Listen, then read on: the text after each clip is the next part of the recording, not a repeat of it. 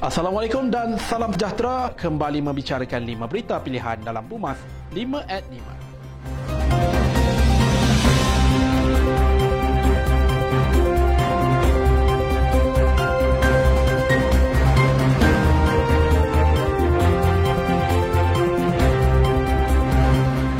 Majlis Kerja Tertinggi UMNO, Datuk Seri Jaluddin alias Perkata Pejuang-Pejuang UMNO Barisan Nasional tidak akan mudah terpengaruh dengan parti lain, malah semakin istiqamah dalam perjuangan untuk mengembalikan kestabilan.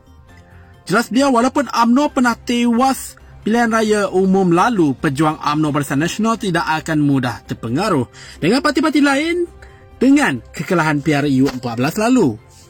Beliau percaya dengan pendekatan yang dibuat oleh UMNO Barisan Nasional, UMNO Jelebu akan meningkatkan lagi sokongan ahli parti.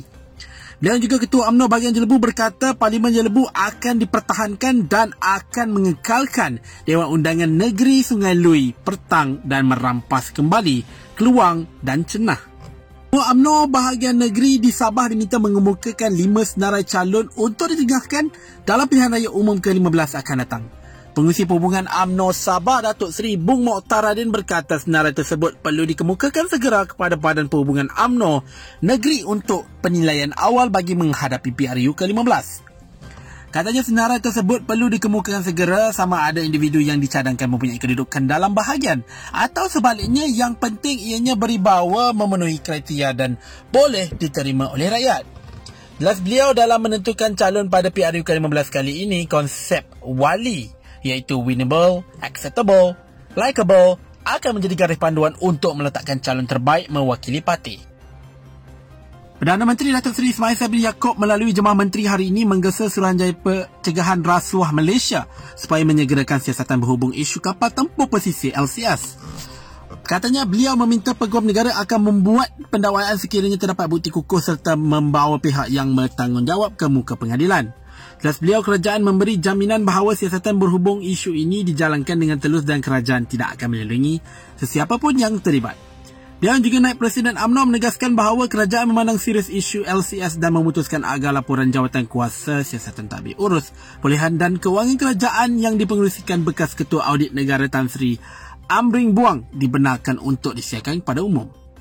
Jawatankuasa Pergerakan Pemuda UMNO Malaysia Sebulat Suara menggesa dan mendesak kerajaan segera menubuhkan Suruhanjaya Siasatan Diraja R C I bagi menyiasat secara bebas dan menyeluruh mengenai isu kapal tempur pesisir L C S.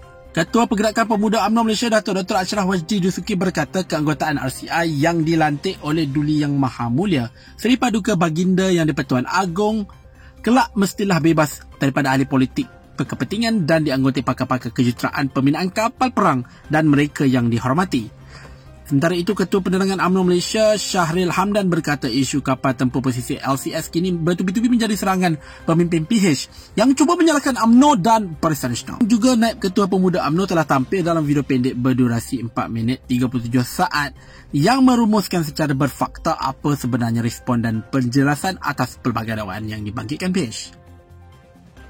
Presiden UMNO Datuk Seri Doktor Ahmad Zai Amidi mempersoalkan benarkah Perikatan Nasional berjaya mengemudi negara keluar daripada krisis kesihatan dan ekonomi seperti yang cuba dinaratifkan oleh pengerusi Perikatan Nasional. Dan juga pengerusi Barisan Nasional mengingatkan kembali berkaitan hutang negara bertambah empat puluh enam peratus dalam masa yang begitu singkat dan hutang kerajaan terpaksa dinaikkan dua kali ganda dari lima puluh lima peratus ke enam puluh peratus dan ke enam puluh lima peratus. Pada zaman pemerintahan P N dan P H, dividen rakyat jatuh teruk berbanding sebelum P R U empat belas dan rizab tunai Petronas dijarah dalam masa empat tahun sekaligus memberi tekanan lebih besar kepada pendapatan tahunan rakyat Malaysia. Justru mari kita refresh kembali tujuh sebab utama kepada umum mengapa UMNO terpaksa menarik balik sokongan kepada pemimpin utama P N yang mengetuai P N dalam P R U ke lima belas itu.